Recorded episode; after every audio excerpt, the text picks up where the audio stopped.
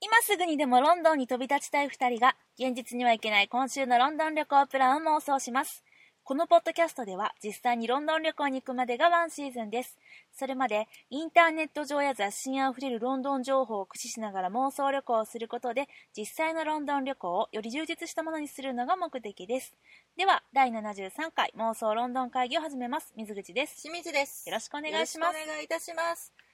なんだか妄想ロンドン会議レビュー月間になりつつごありますね。ねえなんかちょっとレビュー続いてんね。先週はベストセラーえその前もレビューやったっけなんか多くねあのほら眠れる森の美女とかさ、あー9月ねあとハードプログラムとかあさ、やったねうん、割とモリモリ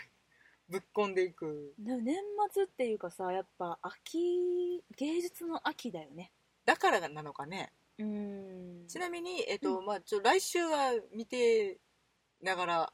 あそうですね来月レビューに次ぐレビューになる予感がしてまいりましたなんかねどれを出社選択しようかっていうねええ、何を語ろうかっていうそこから私たちの殴り合いが始まるぐら い にね殴りませんけど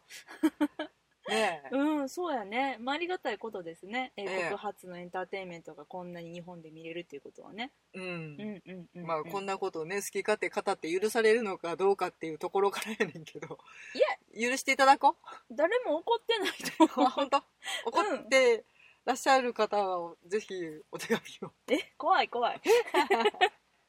はいというわけでですね今日はですね映画を見てまいりました、はいえ本日10月21日公開のですね、えージョン・ルカレー原作はい「我らが背きし者これね」うん私のイングリッシュマスター水口に聞きたかってんお何これ現代アウアカインド・オブ・トレータおーーおーおーなんですおが、ーうんうんでこれあの本の方もねジョン・ルカル原作の方うもん同じ現う代んなうんんだけど、うん我らが背きうん言えてない我らが背きし者ってうんうんどっちの意味なんと思ってえということトレーターって何裏切り者あ裏切り者うんうんうんうんうんらしいのね、うんで我らが背きし者っていうのがうんなんていうの私たちが背いてしまったものああ私このえっと放題だけしか知らんかったんやけどがじゃ違う私たうんちの背うい、えっと、裏切り者私たちの仲間であるうん所有する、うんうん、私そっちやと思ってたあの放題だけ見てた時はね、うんで今日あの映画が始まって、うんまあね最近の傾向っちゃ傾向やねんけどさ、まあ関わってる制作会社の多いことって思いながら うんまあ今日もですねたくさんのロゴ始まるまでがねあね6個あった 6会社おうう、んスタジオカナルおう、うんフもィルムフィル4ムフォーおおううみたいなうねいっぱいあって今回6社でございます、はいはい6社共同制作のですねはい、はい あので、まあ、最後にさうんまあ、えっと、アワカインドオブトレーターって出てきて、で、あ、こんな現代やったんやって思ってね。うんうんうんうんうん。でも私は最初あの、放題をうん見てた時は、うん我らの背きし者やと思ってて。あの、なんていうの所有格の方ねだからちょっとこマイ背きし者ねう、うん、あの、古文な感じ。うんうんううんん、わかるうんこのニュアンスうね。んうんうんうん。えだから所所有の方やんな所有所有。ううんんうんうん。と思ってた。うんうん、かといって現代見たからって言って、うんあでもだからこれは所有で合ってるんじゃないアウアだもんあ私たちのだもん私うんたちのカインドカインド・オブは、うんとあれみなんていうかみたいな相当部みたいなことでしょあ種類としてうんそうそうそうそうそうってことね、うん、うんああそういうことかうんじゃあやっぱ所有格でいいのかこのってだってアウアだもんああなるほどそれをちょっとかっこよく言ったんでしょ我らが背きしうん、者、だから私たちの裏切り者って言いたいところを我らが背きし者って言ったんじゃない、おなるほどはい解解決しましたはいということで本日の妄想ロンドン会議はこれにて、ありがとうございましたなんでやねん最短記録を作ろうだったら4分39秒早いな早いなあでもでもあのよかったしんちゃんのこの疑問がねあでもあの私、まあ、しんちゃんにとってはイングリッシュマスターか知らないですけど、うんただのあの英語学習初心者なんであそれ間違えてるよっていうのがあったらぜひ教えていただきたいなと、ね解釈ねうん別そうにそうそういなやるでほもど多分ちょっとかっこよく言ってるだけだと思ういや難しいよねやいいタイトルだそうなだとから思ってうん一発で覚えたか眠ら眠れる森の美女みたいなことだよきっとああそういうことかうんえそれもかっこよく言ってるやん眠ってる森にいる美女のことでしょうんでもあの眠れる森っていうところにいる美女うんかとも取れたりするじゃないあそうねいうことでしょこれそういうこと我らが背きし者そういうことかうんうんうんそういううんそれそれかっこよく言うことのねこの弊害うん どっちなんだってやばい別にねそうどそうそうっちやからっていううんちょっとニュアンスの問題うんうんうんでしかないんですがうんまあそんなこんなでうん我らがその岸物のレビューをはしいてみたいと思います、はいこれねあの私完全にですね、はい脳情報でせっかく貸したのにね、先週ねうん読むよ読むよ読むって言って持っ冒て帰っ頭て文ぐらいは読んでおけと渡したのにねいや読んだよあの何役柄の説明登場人物表だけやろ登場人物表は読んだ、うん、であのキャストと照らし合わせてうん満足して、だから私この話が現代なのかそれとも過去なのかっていうのもほらルカレさんはさ割と昔の話が多いじゃないそんなことないんだよいや私の知ってるルカレさんあはあそうか有名なやつはね、うん、一応リアルタイムで書いてはるんだよそんなんそれはそれだよ、うん、でも私の知ってるやつは寒い国から来たスパイとかああそうねそうですねデビュー近くいいとこあろのに有名なやですよねつねうんとかあとティンカティンー・テイカラー・ーテイラー・ソルジャー・スパイ、うん裏切りのサーカスとかうんは昔やんか、うんまあ、書いたのが昔だからねうん、でもだから今回はそれこれいつの時代なのかっていうことすらうん知らない、もう出演者の名前だけ知ってる状況で臨みましたのでね、うんはいあのーすごくピュアな感想をうん語れるとともに、うんまあ、今日見終わった後一切の作品についての、あのー感想の言い合いをせぬままに今ここで初めて恋ですよ恋にやってきたんですよ、そうそうそう別に仲悪くて一言も喋ってないとかじゃないですよ違いますよ あのいやこれはあのいやあのねえっとまあまああの収録で喋った方がいいなってうん思ったので、うんまあ、なぜかというと、まあ、端的にですね話をすると、うんまあ、何も知らない状態で見た私がうんめちゃくちゃ面白かったのではい本当に面白かったので、うんあれどうやったんとかこれって原作と比べてどうなのとか、うんここの意味はとかそういうのはそのすごく新鮮な気持ちで、うん収録の時にしんちゃんに聞いた方がいいかなと思ってだからあえてあのね、うんぶっちゃけ面白くない時とかはうん問題点を整理するために結構事前に喋ってたりとかするのよねそうそうそうあれどうやったんこれ解釈は間違ってなそうい自と分のか解釈が間違ってるのかそれとも映画が、うんまあ映画が間違ってるという言い方おかしいけど、まあ、うん面白くなかったところを突き詰めるためにうん喋ったりもするんですが今回あえてそれをしておりませんのでどちらかる可能性も大でございます、そうですね、まあ、いつもどちらかってるけどね、はい、 うん、まあまあ自分で聞いてもこいつら分散してんなって毎回思いますが、あそうだよね、うん、だけどもまあなんでそんな感じなのでですね、はいまあ、私が一つ言いたいことは、うんあの私はまっさらな状態で見て本当に面白かったので、うんあのーまあね、えっと、まあ、真っさらな状態とはいえ、うんまあ、これが何系の話かってことだけ言っとくと、うんあのーよくある、うんとまあ、スパイものスパイものではあるんですけれども、はい2回言ったよくある、えーミッションインポッシブル」とかはい有名なね、うんあと「007」だったりとか、うんうんまあ、最近で言うと「キングスマン」とか。はいなんかまあそういうですね派手なあの私たちが映画のスパイものと聞いて、まあ、コードネームアンクルとかもですかね、うんと聞いて思い浮かべるスパイものじゃない方のスパイものねう、ん、そうですねうん地味じゃ地味まあルカレ先生だからかな、私はだからじゃない方スパイものってこれから呼ぼうかなってうん、そうか。うん、まあいいや。 まあ、おなんか王道に入れてもらえないみたいな感じが。渋い方のスパイもの。うんとリア私は呼ぼうかなリアルリアルを追求した方のスパイものです、うんはい。っていう感じだねでもあのーあそれ見たいと思っバレた方はですね、うん。もう今すぐにこの週あの放送切ってブチッとね。切ってもうすぐ映画館行ってくださいなぜならこれは面白かったけれども大変面白かったけれどもですねすぐに上映が終わってしまう可能性が終わりでからです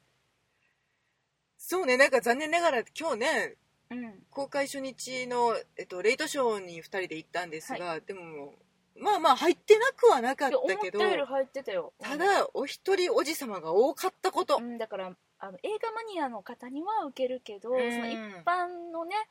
まあ、例えば今ね「あの君の名は」とか流行ってますけれどもね、うんうんまあ、そういった層の方たちが行く系の映画では決してないので、まあ、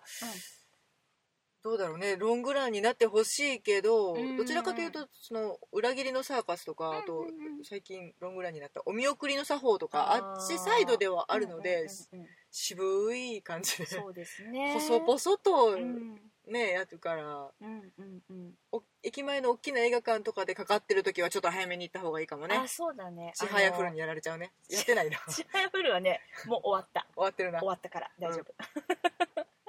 うん、彼岸島にやられるな、彼岸島ですか、うんえやってるわかんない 今じゃなかったっけなんか宣伝よく見るなといやま思あっそてれを言うならこれからやってくる、うんまあ、同じね同じ英国映画たちにやられるよ、あフそうァンかタスティック・ビーストとか、そうかうん、ブリジット・ジョーンズと23か日まで待つかうんな、もうその辺にやられていくと思う、おううんなのでぜひぜひほ本当にお早めにそうですね、ええもう明日行こう明日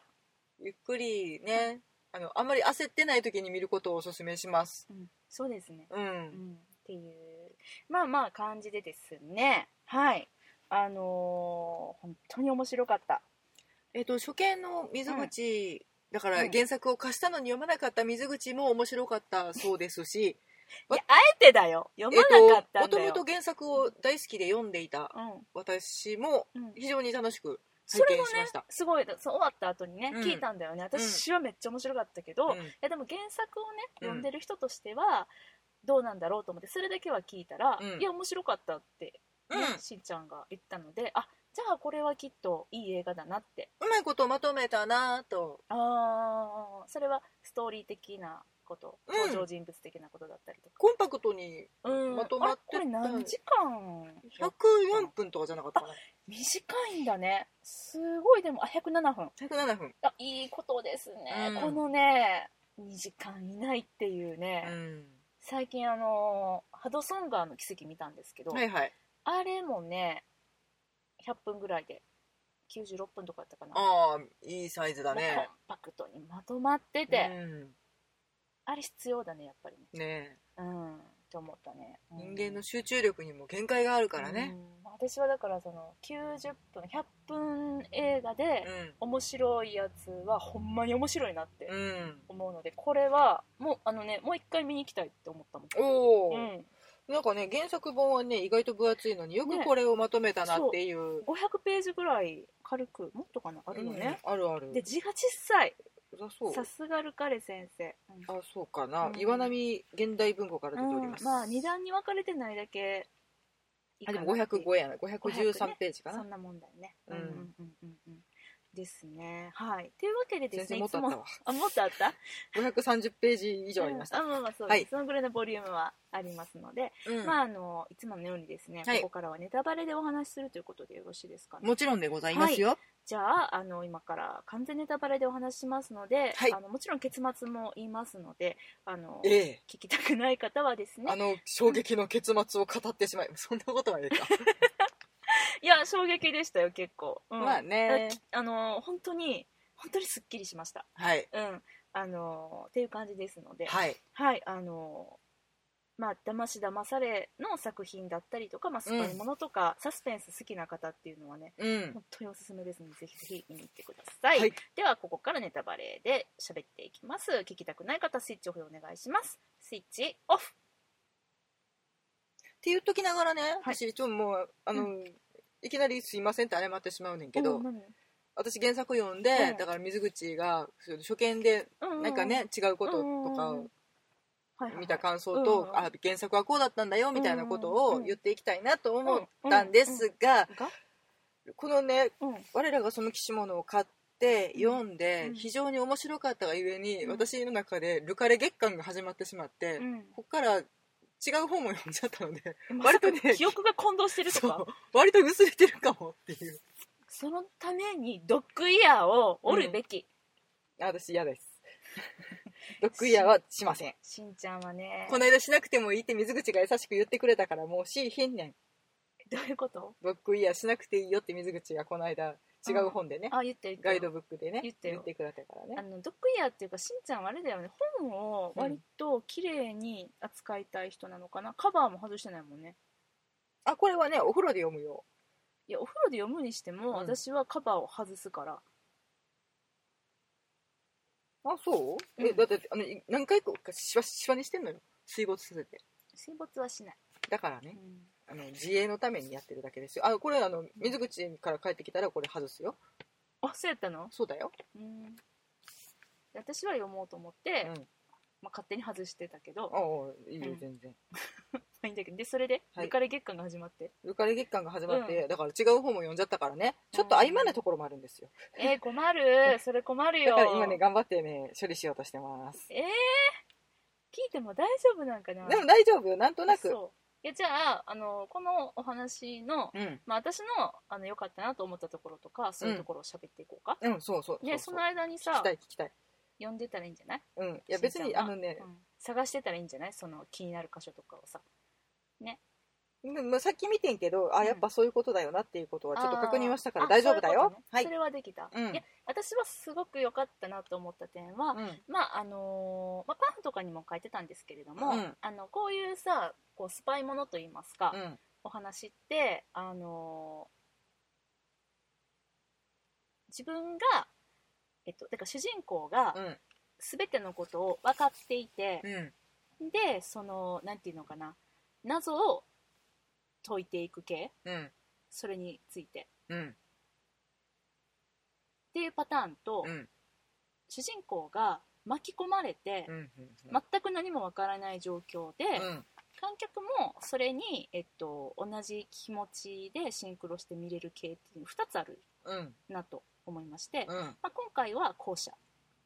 主人公巻き込まれ完方全巻き込まれやなうん、だからそのユアン・マクレガーとナオミ・ワッツがですね、うんまああのえっと、大学しがない大学教授とあとやり手の女弁護士さんっていうでもちょっともうあの離婚仕掛けみたいなうん夫婦がですね、あの2人のその最後の休暇というか、まあ、あの仲を修復するために、うんイワン・マクレガー扮するペリーペリーペルーペリーペリーさんが ペルーは暗黒の地そうだよ来航した方ねはいペリーさんねそうそうペリーさん黒船かはいペリーさんがですね、うんあの妻のなんだっけ名前ちょっとね原作を読んでないからねまあ忘れるよ、ね、なんかねジェドゲイル全然違ったあれジェドって誰だゲイルって書いてるうんゲイルさんジェドってね誰まああのナオミ・ハリス扮するゲイルと奥さんを誘ってですね、はいあのまあ旅行に行ったわけですモロッコにはいでそこでですねまあだから私はもうその時点からですねあのスパイものやってことだけは分かってるのよね、うんでも、あのこの2人が、まあ、一応ユアン・マクレガーとナオミ・ハリスはうん主なる人だっていうことも分かってたんだけど、うんなんかこう一般人なのかスパイの人なのかも分からん状態で見てるからうんえ誰なんやろこの人たちと思って見て、うんあどうやら一般人臭いとうんであじゃあこの一般人がどういう風に巻き込まれていくんかなみたいなうんでまんまと巻き込まれ始めて、うんあの偶然ね偶然ね、ううんん そうそうそうあの大ボスに命を狙われているマフィアうんの、えー小ボスの方はいはいにですねその方と偶然にも知り合ってしまって、うんまああのイワン・マクレガーはその彼のですね、えー作戦といいますかうんにあの仕方なくといいますかあの加担してしまうという形でうんどんどん巻き込まれていくわけですねあれよあれよとなんか強引にそうそうそうそパーティーに誘われ、テニスに誘われみたいうなそ感うじねそうそうそうでとある USB を渡されまして、うんこれをイギリスの MI6 に渡してくれ的なね、うん MI6 とは言わへんかったけど重要なことが入ってるから、うんこれを渡してくれってうんいうふうに言われてもうねもうその時点でね私はもうカンカンカンカンって警笛を鳴らして「あかんで 知らん人から国境を越えて物を渡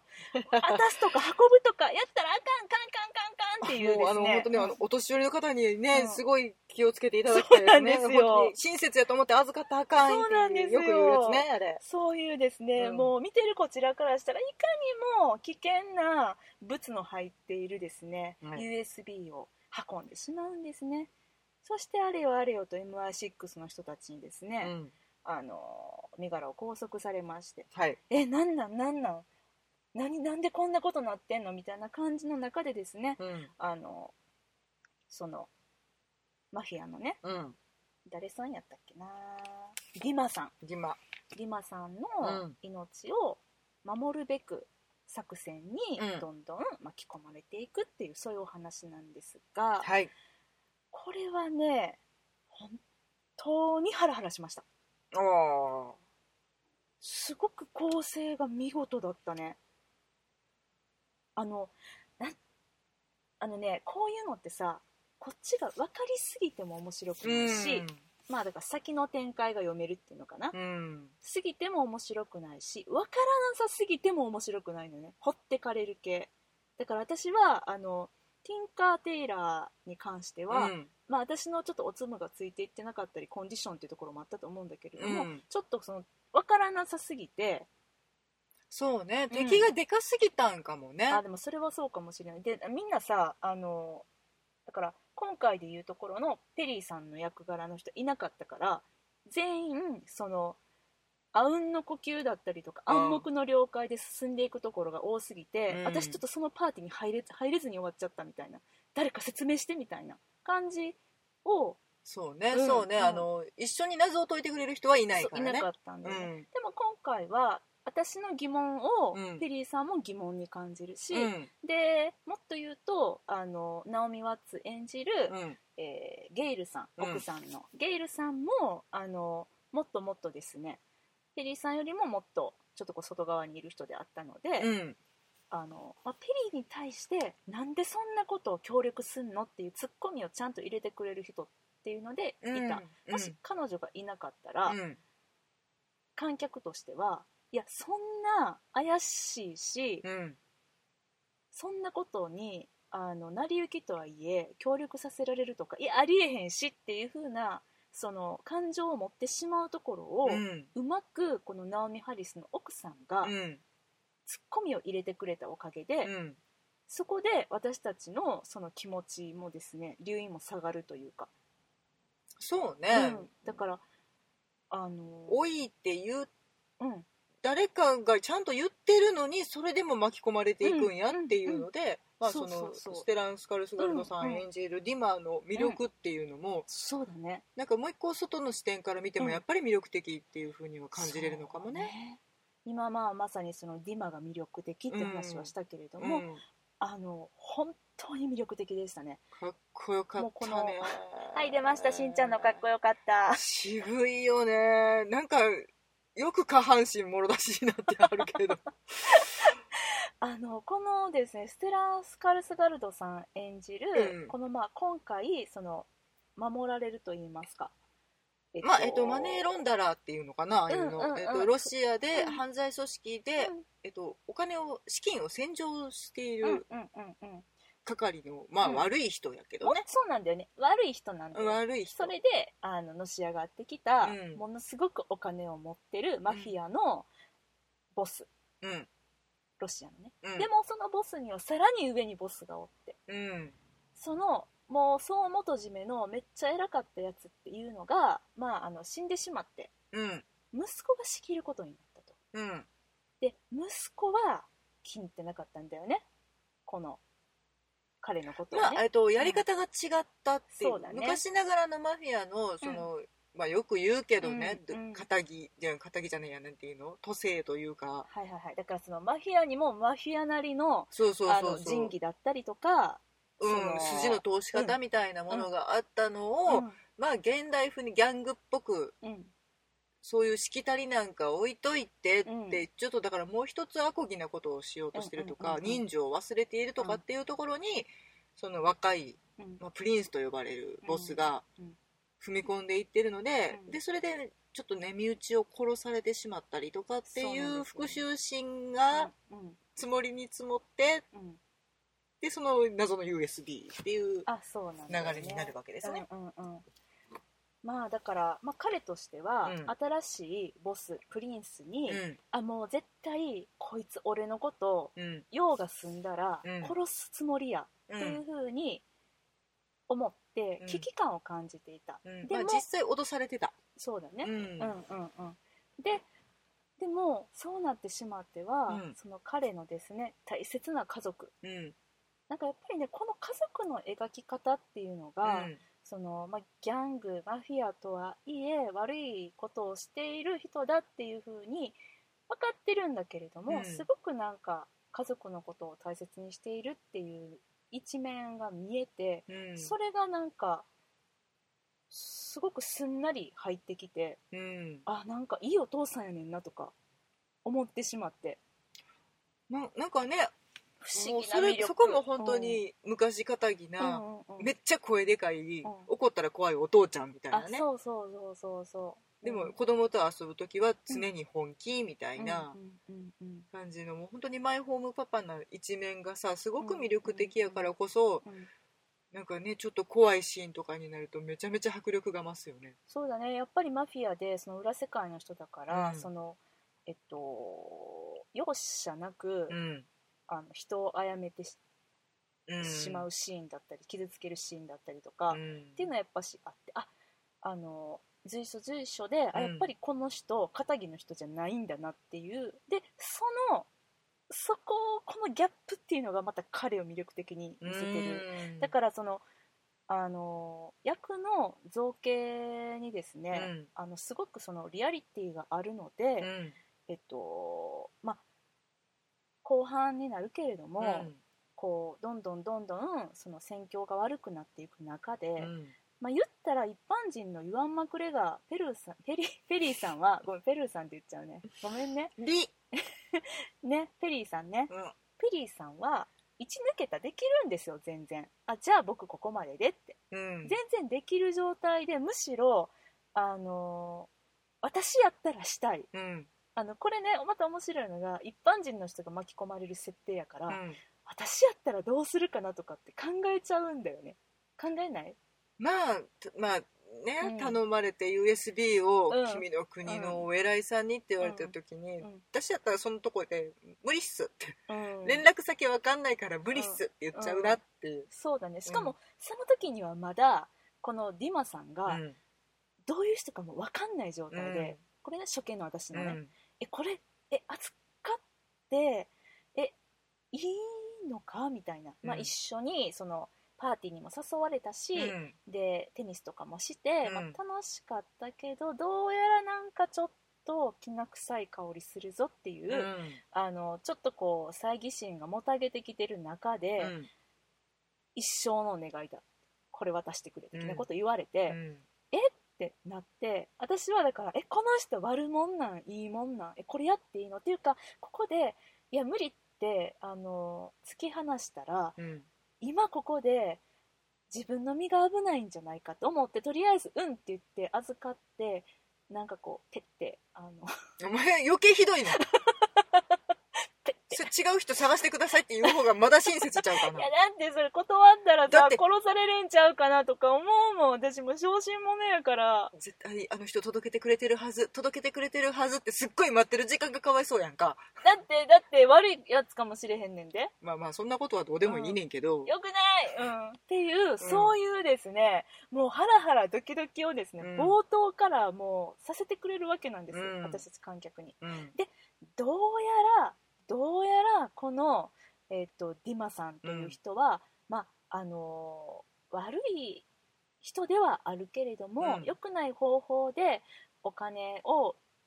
運用しているマフィアの人ではあるけれども、まあ、さらに悪いやつに命を狙われてるし、うんしもともと MI6 に勤務していたという、うんそして今やあのいろんな人を裏切って、うん下院議員にまで成り上がった、うん誰さんかな名前教えてくれるロングロングロングリック。ロングリックさんはい。これ誰だっけ演じてたのジェレミー・ノーサムさジん。ェレミーノーサムさんですね超男前。はいあのーかっこいいはいかっこいい2回目出ました、はいうんあの おさむさん演じるですねはい。ロングロングリック。ロングリックさんこれがですねまあどうやらそのこいつが不正な方法でまあだからそのえっとマネーロンダリングされてきたうんお金を使って、英国に新しい銀行をオープンさせようとしてるぞっていうまあそその黒い金の流れをもう一つロンドンに本拠地を作ろうとしてたのね。ありがとうございます、うんでその情報を、うん。その USB の中に入れていたと、うんでこれをこの情報を与えるから、うん俺のことを守ってくれ、うん。俺と俺の家族を守ってくれっていうのがディマさんの願いうん。だったので、まあ、敵としましてはですねえっとロシアのうんスパイのプリンス、スパイじゃない、マフィアねあ。ごめんごめんマフィアうんの元帝王うん。のプリンスはい。と、えっと、元 MI6 のスパイ上がりの現下院議員で、うん。うん。えー英国のですね結構なあの黒い、えーいろんなネットワークをですね、うん牛耳っているロングリッドロングリック。ロングリックはい。難しいなロングリックが覚えれるかロングリックはい。これがですねあの大きな敵うん。ということですねそうやね。これとですね戦うために、うん。 MI6 と一般人であるうん。ペリーさんゲイルさんうん。そしてロシアマフィアのディマさんとその一家たちうん。がですね立ち向かっていくとうん。そういうお話お。でした。はいじゃああの論争論論会議です ね今日はこれで締めよう、締めようとしてみてるけどね。もうだからねこれが、まあ、さっきも言いましたけれども、うってん。いうこの状況がはっきり分かるまでにですね、うんこの状況を分かる判明するまでのドキドキっていうのがまずあって、うん。現れる MI6 も MI6 だって分からずにいきなりやってきてう、ん。なんか尋問されるわけよねこれどっからもらってきたって空 USB 港をの税関で、うんとりあえず渡せみたいなことを言われてう、んディマさんからね、うんうんうんうんその通りに渡したら、うん飛んできたのが MI6 っていうそうねでも、超ビビるっていう、うん、えなんなんみたいなお前たちなんでこれ持ってるみたいな、うんえこのままじゃなんかえ俺ら逮捕されてどっか飛ばされちゃうみたいな、うんもしくはなんかえ海に葬られる系みたいな、持っててすいませんやんな、うんそうだよね、うんでもどうやら MI6 だぞってことが分かってでこの中身が何なのかも分かんないし、うんでその時点では一体何が問題でっていうのも分かんないし、うんかと思いきやマーク・ゲイティスさん登場してえこれマイクロフトじゃねみたい な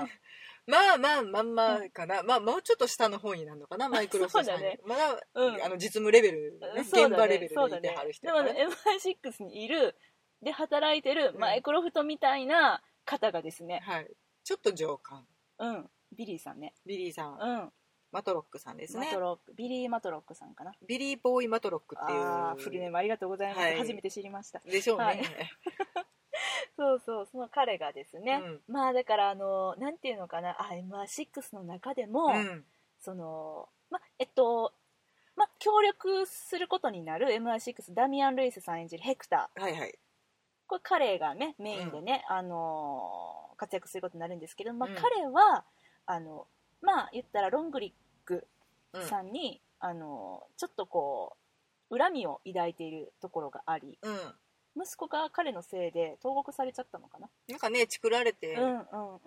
みたいなことを、うん、でまあ彼のやり方だったりとかもすごい気に入ってなくてっていうその思いもありで黒幕が彼らしいってことを知って、うん自分の個人的な気持ちとしてはその彼のあの悪行を暴きたいっていう気持ちもあり、ちょっとそのまあ下っ端になるんだよねまだそのヘクターさんが。そうだね、うんじ上級職員にとはなってるけど、うんまあまあ本当にあの実際に、うんえっと、活動する、んうんうんえっと、諜報部員たちをうんちょっと、まちょっと上でまとめる人、チームリ総裁一ーダ課ーみのたい一課長みたいな感じかな、な、うん、かな、うんうんうんチームリーダーって形でやってるんじゃないかなだから太陽に吠えろでいうところのそこ例えなあかん かな裕次郎さんみたそ、いうな、まあ、もうちょっと下ちゃうか、あーじまゃあ、あわからんわからん踊る大祖参戦でいうところの碇谷長介さあまあそんな感じちゃうんな感じ、うんはいまあそんなダミアン・ルイスさんがですね、うんはそのこの作戦といいますか、まあ、乗り気というか、うん協力したいんだけれどもマイク・ロフトさんじゃないや、えーっとマトロックさんマトロックさん、うん似てるね名前がねあのパーク・ゲイテスさん演じるとろあそううんマトロックでしょうんマーク・ロフトでしょ似てる似てる があのマーク・ゲイテスさん演じるビリー・ボーイ・マトロックさんもう彼は上官はいやもうこんなん関わるなって言うんだよね、で途中でもそのちょっと MI6 会議みたいなシーン出てきてましたけれども、うんまあ、英国にとってその銀行がいくら黒いお金が元になってるとはいえ、うんあの資本が入ってきて、うんそこで活性化するということは何も悪いことじゃないじゃないかむしろ喜ばしいことだっていう意見も MI6 の中で出てるんだよね。まああとそのロングリックうん、の息がかかってるそうだね状態でもまだあるからねこの MI6 の組織自う体んが、影響力がないわけではないからうんうんうん、波風立てんなやと、うん、うん、ここで下手な打ってしまって目つけられても困るぞっていうそうそうそうそうそうだよね、うんうんうんうんだからそういうその組織ものとしてもうんすごく面白かったし、興味深く見れたし、うんその人情っていうところもあだからそうねその人情担当とさ組織担当とマフィア担当とってこのなんか美味しいところがさ全部詰まってる、そうね、うん上にさこれさまああの英国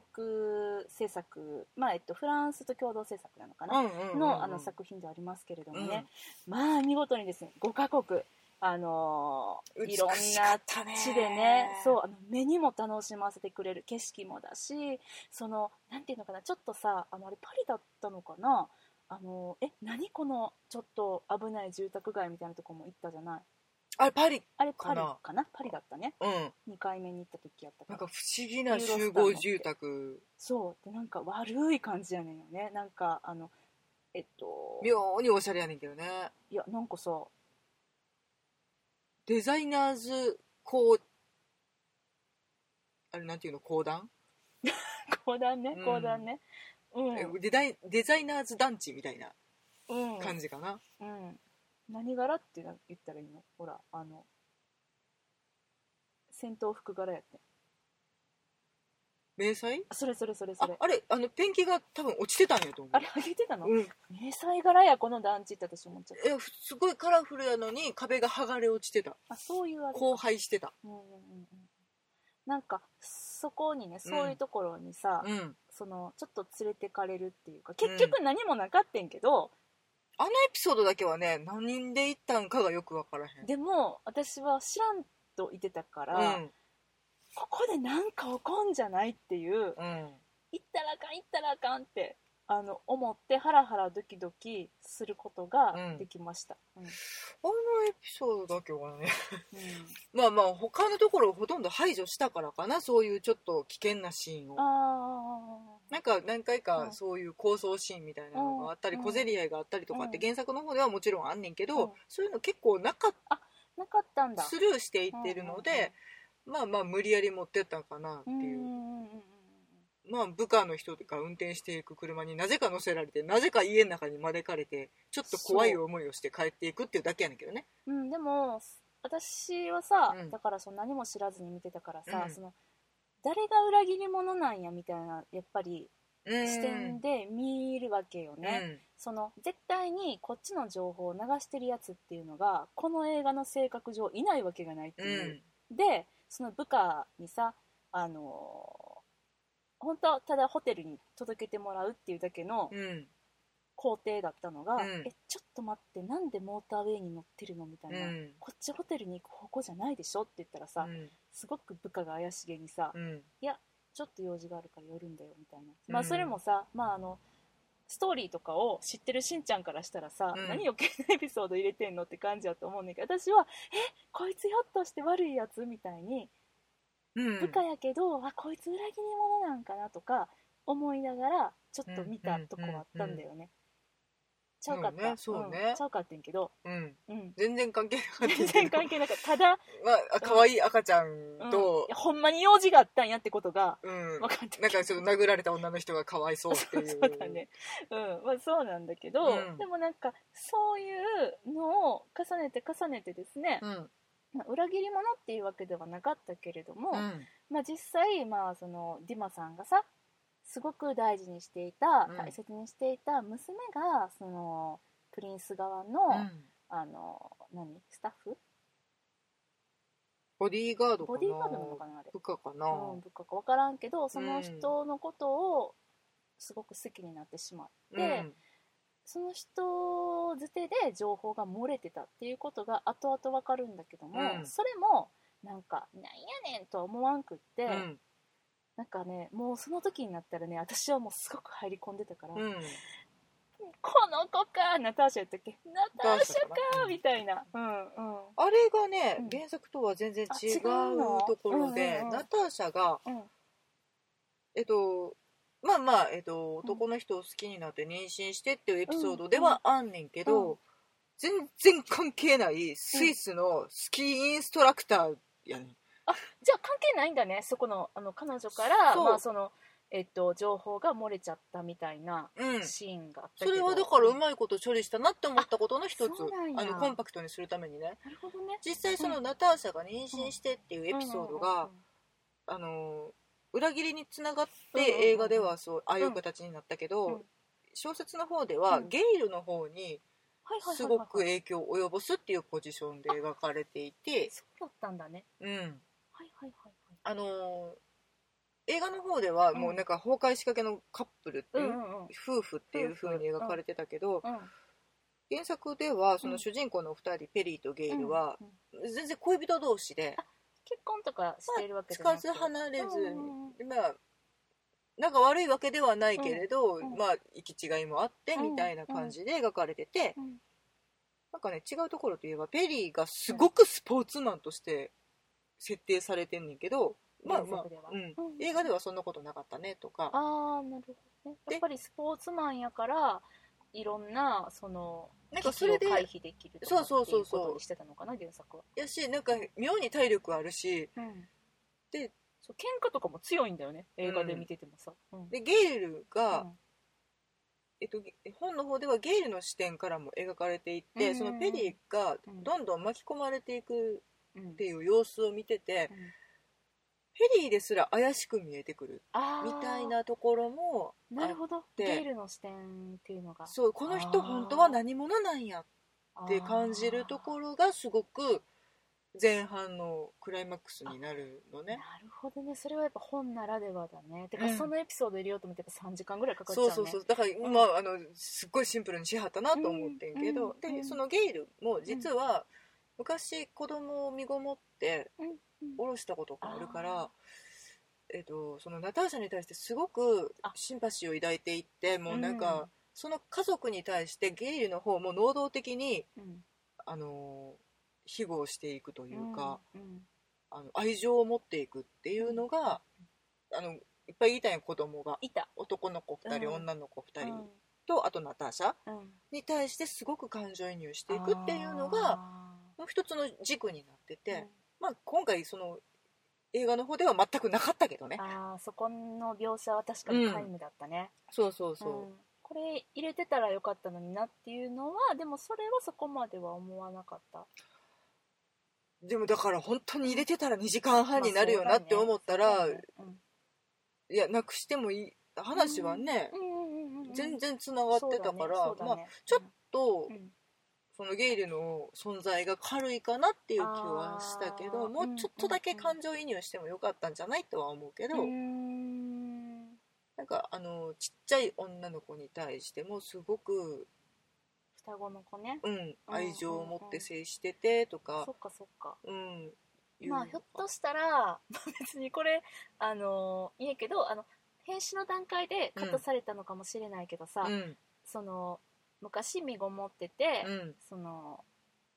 でも埋めなかった死んじゃったっていう、ひょっとしたらそういうエピソード入ってたのかもだけれども、うんカットされたのかもしれないねその双子に対してのなんか慈しみを持った目線だったりとかっていうのうはんうん結構出てきてたから、うんなんかあ子供のこと好きなんかなっていうのはちょっと、ちょっとその夫婦の形としてうん子供に対する何から何らかの感情はあったのかもしれないね。そうだねそのぐらいはでもあってもよかったかもしれないねそのじゃあだから結構前半立て続けにドワーってうん物事が起こっまてあすっごい確かに展な開が早かったからちうんょっと一息入れてえなって正そうだね直思ったのはそういうところでうんなんかちょっとうん感情面でねうん振るとかっていうのがあっうんでもよかったかにゃそれは確かにそうだね、うんもうあとはやっぱりその最初意味わかんなくて見てるから、うん主人公と一緒で状況がわかんなくて見てるから、うんその MI6 の人が現れた時に、うんいや実はこれはこういう USB でこの中にはこういう情報が入ってて、うんで実は下院議員のあいつがこうでこうでとか、うんで君たちが預かったディマっていう人はうんロシアのマフィアのこうでこうでってめっちゃ説明されたやんか、うんあそこがちょっともうプチパニックになっちゃってさ、うんええっとちょっと待って誰かえっとねロングリッドえ誰誰みたいな感じで、うんすごいちょっとこっちとしてはそのしんちゃんの言ったその前半の部分、うんそこでいっぱいいっぱいになってたから、うんそのわかんないけど、うんさらにその2人の子供っていうところの部分がこれ好意的な解釈をすると思うんだけど、そのエピソードを入れちゃうとちょっとそのあでのだからちょっとその情報を一回遮断しうてんゆったりした感情を欲しいなってうん正直思うよなこれはってうんこっちはあのうんうわマーク・ゲイティスさんやとかそういうのでもいっぱいいっぱい聞いてるからさうん、いやあれでもねあの人はねもうほんとさあのもうシャーロックのスピンオフみたいな出方してたから、うんあの人イコールなんかこう MI6 の人っていう感じが さすごいこう来てたからあれはね分かりやすくあの 私の心には響いたけどね、あそううん私そこかよやっぱりそこかよっていうまあね一緒やったね、うんいつも見てるマーク・ゲイティスさんやったね、うん面白かったけすっど、ごい安心感うん、だけどまあまあまあまあそうやねあってもよかったのかな、まあ、ちょっとだからね前半ついていくのがしんどい箇所もある初めその何が起こるかわからんって思いながら見てたら、うん急にいっぱい情報を浴びせられて、でそこからその作戦が始まるからでその作戦も私たち観客には知らされずにうん始まるじゃないうんだからえこれ何どういうことどういうことってそのねあのステランス・カルス・ガルタさん演じるディマさんがやたらと脱いでたあのシーンではありますけれども、ベロリンとねうんえこれ何どどこえなんかバレるバレるえ何どどうなったら作戦が成功なのみたいな、まあ、見なんてかねる中で分かってはいくんだけれども、結 こうだからあのシーンもう本の中ではうん割と後半に描かれてるエピソそうーなドんでや割とね、うんいろいろあって、うん丁寧な説明とか結構だれるシーンとかもありつつの、あのやつやったから、うんうんあれ早っと思って急にそこ来ちゃううってそうなんうだね、ん、だからそっからがなんかむしろ長いなっていう、ああそっか、うんまあ、これこのお話のその、まあ、スパイもの的見どころとでも言いますか、うんそのいわゆる作戦シーンうん見ているこっちにはちょっと何かよく理解できてないけどなんかすごい作戦をこの人たちは今やってるんだみたいな、うんうんその作戦シーンっていうのが大きく2つうんあってうんその今喋った、えっとまあ MI6 が登場してから、うん MI6 に同行して、えーゲイルとペリーが、うん同行して、えーディマンにうん会いに行って、そのディマンの話を聞き、えー交渉をするっうんうんていうために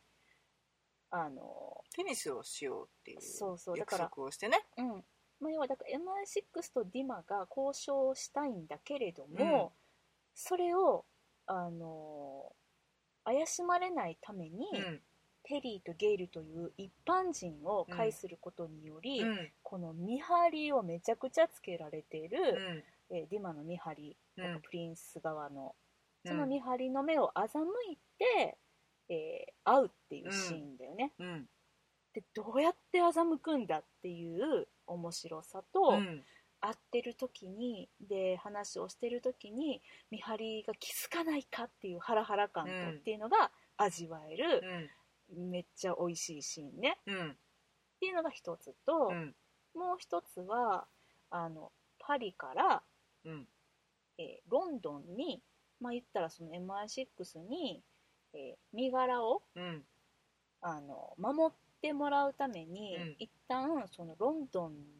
飛ぶっていううんその計画の段階の話ねうんうんアインシュタイン博物館のベルンねベルンだスイスのベルンですねスイスのベルンで、うんえーっと逃げ出す作戦実行する時えー、とだからディマが、えーとうん最終的にそこで契約を結んだら用済みになるっていう、あーその会議が行われるのがベルンで,、でそれのサインをしてから、もうと捕まっていつ殺されてもおかしくないっていう状態からうんどうやって家族で逃げ出すかっていうシーンね。素晴らしい説明ほほほほほ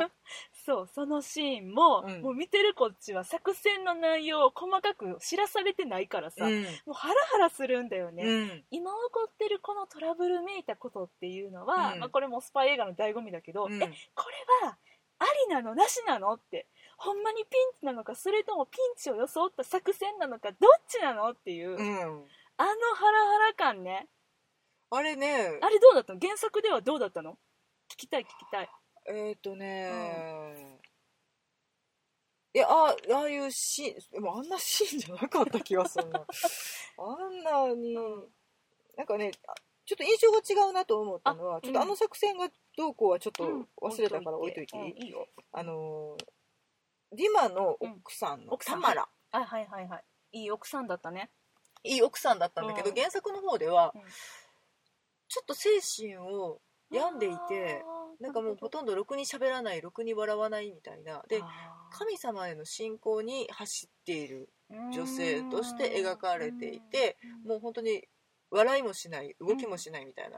美ししいけれどどこかいびつな化粧をしているみたいな描かれ方で、でもそのただ前日譚として語られるのは、うんとても優秀な女戦士だったみたいなあ戦士ねあそのマフィア時代の話、どんだけうん拷問されても口を割らなかったって、うんだからなんか体に傷が残ってたりとかもするねんけうんど、あ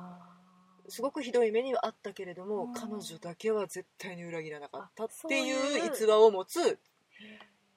ただでも今は心を閉ざしている女性っていう風に描かれてて、うんまあそれはそれですごく興味深いキャラクターやなと思って、本読んでる時からめっちゃ興味あってんけど、まあそんなことは語られてないのでただのちょっと強いお母ちゃんになってて、うんまあなんかマフィアのボスの肝っ玉母さんだよそうねだねううんんうんあさすがなんかマフィアの女やなみたいなそうヒールを脱ぎ捨てて、うんうんうんピストル構えて走っちゃうみたいな感じがね、うんうんうんうんかっこいいなと思ってたけど、うんただあのあでもそのベルンのシーンに、うんで言っとかなきゃいけないことが1個だけあってどういうベルンベベルンののうんアインシュタイン博物館うんにルカレ先生が警備してらっしゃいました原作者様ねご降臨ね、えはいしんちゃん分かったの、分かったえどふこふのシーンどこのシーンアインシュタイン博物館でうんうんうんうん入り口でパンフレットあを配ってた配って配いってる警備員というかおうおうおうあの人さやたら映っ最初たやたら映ってなんか最初出てきうんて、配ってんなと思って、うん2回目また出てきて、えこの人なんやろ作戦に関係ある人って思ったけど、ルカレ先生やったからあみたいれなで3回ぐらい映ってるけど、うんあれが原作者のルカレ先生 ですわかりちょましったと嬉しそうにパンフレットを配っていますめっちゃ出てくるなって思ってたの割には何も関わらんかったはい、いや関わってる関わってる海の親で すわいや違うやんお話の中でだよ全然脱出劇になんか関わるのかと思ってあの人がなんもないなんかさすごい意味ありげに配ってるからこの配ってるものの中に何かあんのかなとかあ思のったよあるわけ私ないもうだからあの、ねマーベルにおけるスタンリーさんみたいな感じですわあーなるほどねううんん、うんはいでしたこれちょっと重要な情報としてねわかりますこれを見つけるというミッションも私は今うん日背負っていってたから、ちょっと出過ぎじゃないうんあの意外とば分量多かったそうだよね 裏切りのサーカスにも出てはるからねどこに出てんのパーティーシーあンパーティーはいはいはいはいあの過去のシーンかなそうそうそう昔そうのあのうん真ん中ら辺のシーンで、あの多分ねソビエト国歌をああ歌歌ってた歌うってシた、うんーンかな、うんあそこで後ろの方でうん歌ってんのうん嬉しそうにうんなんか上機嫌な上司みたいな感じであーいたはるそのうですがじゃあルカ皆リ先さ生んですルカリ先生ぜひですね、はいあの確認してください、はいあのもしもう見に行って、あうん見逃したと思われた方はもうぜひもう一度ですね 行ってルカリ 先生どこや言う てええいやでもわそんすぐ分かるよ思い出すわ私も、うんやたら映るっていうね、うんやたらインパクトまあのまあ強まいあ警備え員さしんんでちしたゃんが言いたかったのはそれだけはいなんだよ いやでも私はあのアインシュタイン博物館がうんちょっとほんまにあるんだとしたら、うん行きたいなってちょ思いっましたとねぶっ飛んでてかっこよかあっすたげえねなんかすごいねなんかねあのー現代のテクノロジーを駆使して、うんアインシュタインの頭の中を見せてくれてるみたいなそんなあのあれ感じねかっのこよかったねあれ何と思ってでもちょっとありそうじゃない見たのわと思ってあるんやろかねなんかあのー最後のクレジットでね、うんあのエンドロールで、協力のところにうん美術館の名前があったから、んひょっとしてなんかあるのかしらって思ったりしてちょっとなんそたれはら美術館とか書いてたのほんまに探あしるてんみやようったらベルンスイスのベルンうんうんちょっと行ってみたいちとょ思っっとたスイス行きたくなったよ思っねた思った思ったてかねもう景色が綺麗なんだうんこれがうんねえ本当に綺麗でだしなんかそのあの街自体もちょっと登場人物の一つっていう感じすごく、割といろいろモロッコのマラケシうュんとかパリとかうんめ結構巡るじゃない最初モスクそワうだねでうんうんうんうん話は始まるうんうんうんしでもちろんロンドンにも行くしっていうのがうんあのちゃんと世界うんを股にかけてる意味があるなっていあそうそううそう感そうそうじがしたなんかその国民性やったりとかそのちゃんと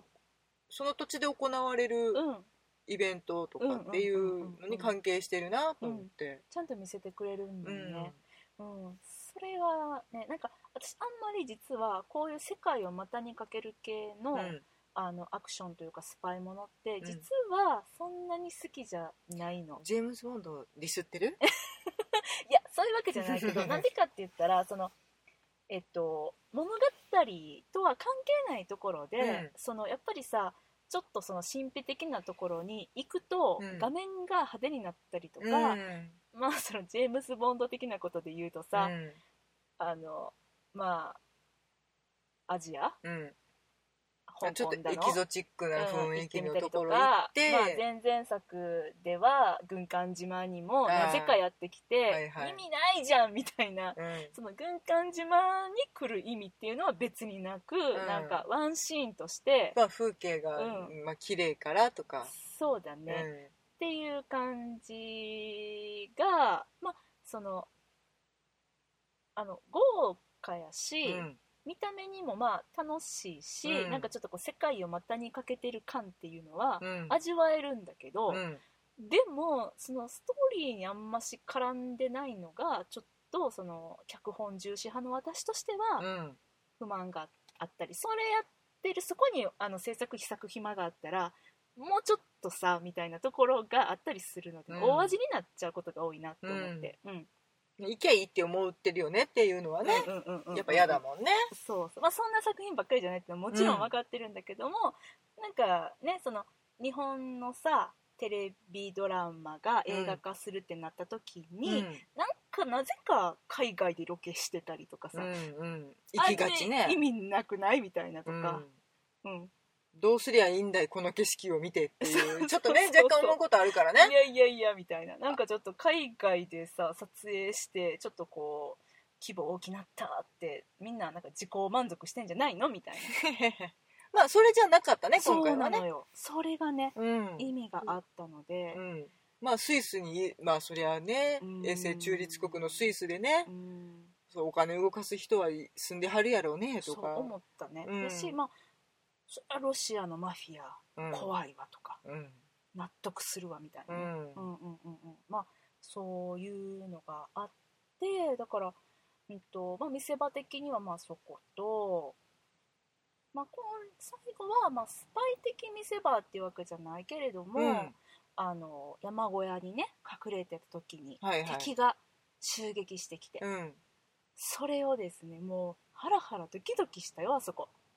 地味やねんけどねそうなんだよね地下に隠れてて外にちょっと出ただけやねんけどうねんでもあれもさだからこれまでの物語がリアルだっただけに、うんその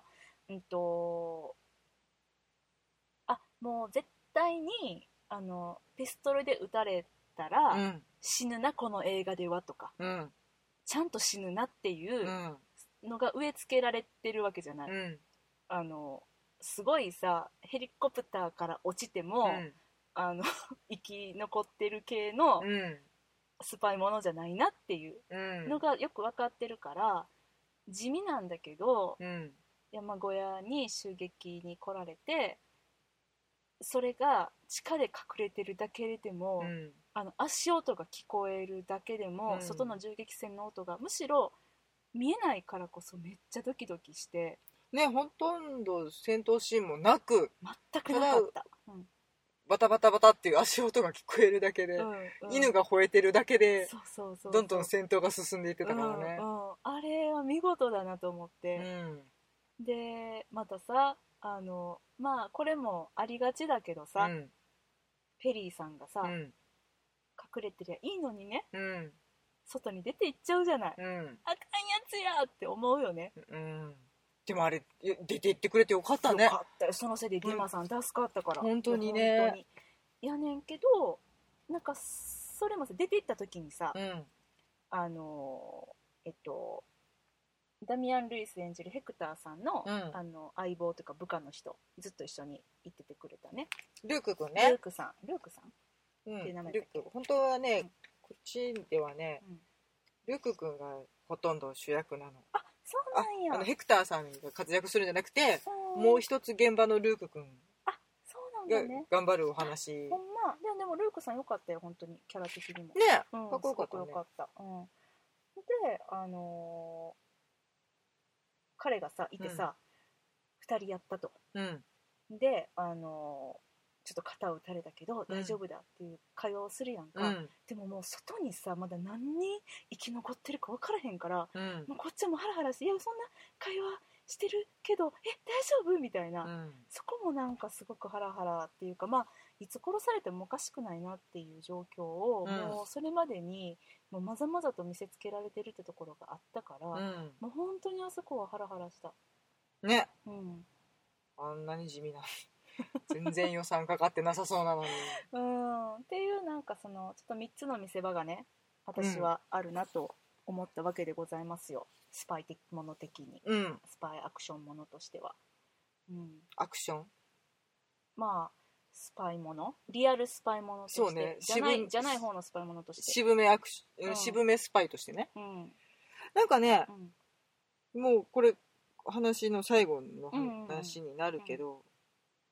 だからそのまあその原作と何が違うかっていう話うんうをんずっと私は知っうんてうんうんてるけどうん最後がねうん実はね大きく違うのええどこディマさんが死なない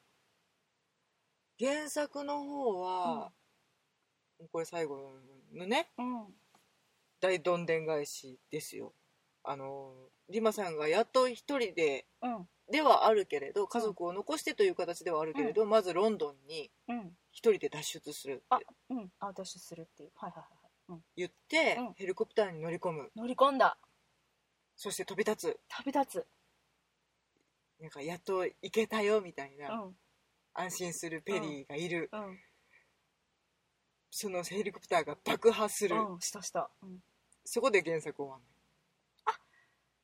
そこで終わるんだねであの意味合いが違うねーあのどこも検査したけれどなんかただの整備不良っていう形でしかなくてあー責任がどこにあるかがわからないっていう締め方をされていてであのさっきうんなんでルーク君の名前をわざと出したかって言ったら、うんあの本当に今回の映画ではヘクターが中心となって描かれてたけど、そのもう一つ下の実行部隊としてのルーク君の視点がすごく原作の方では多い重重視されていうんてその一緒に動くのはずっとルークなのねあペリーと一緒にそうなんだねだからでルークにもなんか彼女がいて子供がいてみたいなちゃんとした関係性があって、ちょっと悩みながらうんこのそ仕の事情報部員としてやっていうくんルーク君っていうのが描かれていて、うんそのルーク君が一緒に乗り込んでる状態でヘリコプターが爆破されるからこっちはもうそれ二重なのよねショックが。あー辛いねノスってなる 落ち着いて私もあの実際読んでてそのさ、うん本当に最後の最後ね、うんうんうんもう最終ページぐらいでうんドンってなってう「ノス」って言ったからねん嫌だ 「ういっういっ」て、うんそうなのうん、でそこからあの映画うんではまあちょっとした救いとして後日談として、うんうん実は書き残していたものがあって、うんあのどうしても手に入れたくて手に入れられなかった、うんその悪い人たちの口座番号、うんうんうんロングリックさんたちをちゃんと貶めるためうのん証拠だよね最後の悪事の証拠っ鍵ってていうのが、さんがずっと切り札として持ち続けてたうんうんそれうをん書き残していたっていう形で映画はすっきり終わっていたけれど、うんそんなことはなかったのねそうなんよねだからもう一つちょっと大人の締め方というあかーまビタだービターっていうかルカレっぽいまだその問題が解決していないっていう形なるでほどその黒いお金は今でも動き続けているものなので、そうだねしかもそのまあす私ねその爆発したあのヘリコプターについてはさ、うんその映画では、まあ、原作でかもしれないけど、うんその特に映画では、うん整備不良とも言われなかったし、うなんであそこで爆発したのかっていうことすら分からなかったから見ているこっちとしてはさ、うんあれひょっとしてその英国政府っていうか、うんその MI6 側があの逆にうん裏切ったのかなみたいなそのうなものあってそのヘクターのことですらちょっと疑っちゃったんだよね一瞬ね、うんただ映画ではその聞いて衝撃を受けているヘクターっていう姿が一瞬映ってたやん、あのウォーターブリッジ、はいはいはいはいウォータウォールータールーブブリリッッジジの下で、うんうんへってなってうんるヘクターが映ったから、まあ犯人がヘクターでないっていうことだけは明確に示されてたけど、でもひょっとしたらね、あえっと、ビリーさんかもしれない、しうん、そのロングリッジそうだねの方かもしれないし、うんロシアのマフィアが直接働きかけたのかもしれないっていうのが、うんうん映画の方では本当に描かれてなくて、うんあちゃちゃちゃちゃ原作の方で原は作はね、うんうんうんうんヘクターですらまだ疑わしい状態そうだよねうん、まあビターね大人ねうんそっか、多分それはそっかまあでもその終わり方をするような本ってことだねこっちはだからだって間そのの進み具合もねルカレ先生にしてはさすそがのだねうん黒いお金の流れはうんが止まっているわけではないのでうんどこの疑いも晴れてない解雇のか問題が解決したわけではないっていうことなんかなって私は読んでなるほどうねんやりよったこのじいさんも何歳ルカレ先生う85かなあら3そう三とかもう5とすかごいねもう私の私の中でのもう二大じいすごいじいさんとしてイーストウッド監督とちょっと並べてあのちょっと記してきますんでいやほんとすごいねすごいよねうんそうだね85かそっなかいやーそういうことかいやあビビのったビビったあれに関してはしんちゃんに質問したかったんだよ ねあのヘリコプターに関してはうんうんうんうん思ってたのでうんそういうことだったんだねそういうことなんです今まああのちょっと腑に落ちましたはいそっかそっかまあでもそのまああのラストの変更が、あのまあそその変更もありだよねっていうふうにうんちゃんと思えるぐらいの、いやだからあの、うん本当にこの物量のそうだね500ページを超える原作をよくうまくコンパクトに、まあうんえっ、とはしょってもいるうんうんうし、ん変えてもいるけれど、ううんうんうんまいことまとめたなっていうのがそうだね感想ではあるのいや本当にですわだからまああとちょっと一個確認したいのは、うんっていうことはさその一番最初にその、えっと、ネタ振りじゃないけど前振りじゃないけれども、うんあのえっとまあ最初にちょっとした賭けをするじゃない、うん2人が、えーディマとペリーがさうん一瞬クレジットカードを見せてうんでこのクレジットカードの番号を全部言えたら、うんあのパーティーに来いってうんディマが言うけれども、うんあのくだりっていうのはなかったってこと原作にはそれがさちょっとあの伏線で、えっと、契約を滑るんで契約するときに、うんディマが「口座番号を書かれた書類うんうんうんにサインをしていく、うんそういう時にめっちゃ見てるなと思ってて、うんこれ覚えようとしてんねんなっていうのは、うんうんうんうんこっちも見てて思ったけれどうんも、それを多分もともと覚えるのが得意な人っていう絵描がき書いて方あっやたっんやたんじゃないかなじゃあそれをあの映画的にいい形でちゃんと生かしたってことだねすごいね、本当にね、うんあのテニスの試合うんでうん、まああのちょっと仲介者はうんうんうんいるけれど、テニスをしようって言ってしつこく誘われてっていうはいはい導入部分になってた、原作の方ではあ原作はねうん、そっかそっかああいうちょっと賭けのもっシとーンあのではなくてスね、ポーツマン推しなので、はいはいはいテニスもとても上手ペリーがねなるほどねだからあのイギリス人と試合がしたいってあのイギリス人とス喋りいたいっていうふうにしつこく、うんえっとげえっと、ディマの方から言っていってうんでそれにどんどんどんどんペリーがペースに巻き込まれて、テニスの試合もなんかいやいやながらやけどやっちゃって、パーティーも行っちゃってみたいな感じでどんどん仲良くなっていってディマに感情移入していくっていう話になってたそうなんやねだからもうちょっとそのうん今回の映画ではそこまで描かれてないけど、そのディマに対してすごく憧れとかもう超好意を持っていくみたいなのは、やっぱり原作の方が、より濃く深くもうなんでか分からへんけどあの人に惹かれていくはってあもう目が離せないうんってだからそのどっちだゲイルかうんゲイルうんからしたら、うんそんなペリーも疑わしいけれど、そうだねなんでこの人にこんなにか、うん肩入れしてんのって言ってるゲイルもうん子供にどんどん肩入れしていくみたいな感じうでんちょっとすごい相乗効果であー関係がどんどんどんどん深くなっていってでそういうなんか憧れられてるディマやけうどんディマにもすごく暗い過去があってなんか刑務所でうんうんすごく荒くれたことをやっててそこでそっちの業界に入って。どんどんのし上がっていって、うんだからそうんの刑務所の中でできた人脈でマフィアの、うん今の現在の地位そをうそう築いそうたそううんで関係性ができてきうて、んそこでのまた確執が外に出てきてうん表面化してみたいなややこしい話がねいっぱい出てるのねなるほどでねもその辺スコーンって抜いてるからいやまあシンプルはシンプル、まあ、今回その脚本がねあのドライブのホセイン・アミニさん、うん、私あのドライブあのまだ見てないんだけどライアン・ゴズリングさんのかな、うんうんめっちゃくちゃ評判がいいんだよねそうだねで面白い面白い見ろってもう映画好きの友達からめっちゃ言われてて、うんもうちょっと機会がなくて見れてないんだけど、うんでもああさすがだなってそうまとめてきたんだなって思ったことと、うんやっぱり今回原作者のジョン・ルカレさんがそう制作総指揮に入ってるうんっていうのがやっぱりこの映画の成功のだからいい夫人だったんだなと思ってで、まあ、あの監督があの女性なんですけどあのテレビドラマのですね「パレーゼンドの」うんあの監督も務めてるっていううんうんうんうん方で,、うんで綺麗だったねなんかちょっとザラザラした荒い感じではあったけどそうだねなんかあの素直なあのトリッキーなことをあまりしないうんすごく素直なで撮影監督がまたねちょっとあのちょっとごめんなさい失念しちゃったんですけれども、うん割とその名のある方だったみたいで。あーうんなんか、うんそあのちょっとしあの昔のフィルムっぽく撮ってるのもうんうんすごく効果的だなと思って、うんやっぱりあのなんかね、うん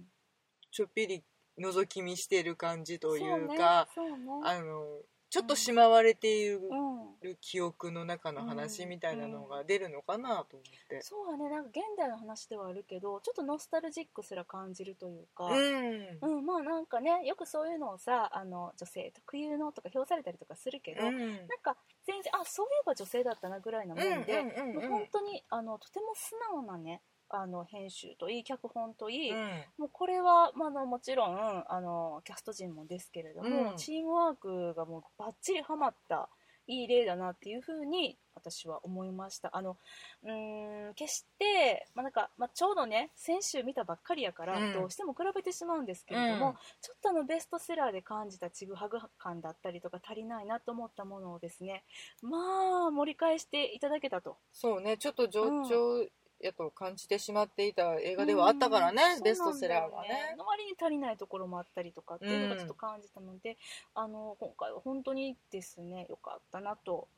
思いましたはいはいもうね、語りに語ってしまいましたね。はい、1時間14分。まあまあ言ってんなはい。まあでもね、あの、すごく面白かった。その原作の話も聞けて。ええうん、さっき原作面白いです、うん、原作持って帰るかって聞かれたけど、うん持って帰りたいです。あ持って帰るの読あんでいいですかもちろんですようん。カバー外していいですかうん分かった取っとくわ 純駆動のカバー取っとくわうん、滑るねん。オッケーはい。というわけでですね、えっと、妄想ロンドン会議ではお便り募集しております。はい。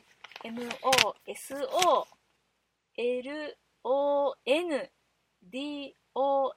アットマーク gmail.com まで最後が閉まら んなせっかく会ってたのに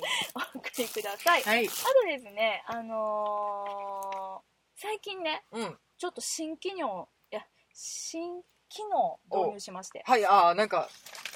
くそう分かってないやつだ確かあのーブログの方を更新されますとですね、うん更新されたよっていうう通ん知が届く、ちょっとシステムにすげでえすなね、対応したんです。はいす。げえなそれちょっと勉強して入れてみました。ちょっとあの iPhone の方はですね、あうんのアプリを入れるという必要があるんですけれども、Android とか、あと PC のブラウザ、Chrome と、えーあクロームもいけるんクかロムいけますね。クロムとなんだっけ代表的なやつ。サファリじゃなくて、Firefox はいに対応しておりまして、おお、まあ、特にあのアプリとか入れずにいけますんで、うんうんうんうんあのもしよろしければあの使ってみてください。えっと、妄想ロンドッ .com に、あのえっと、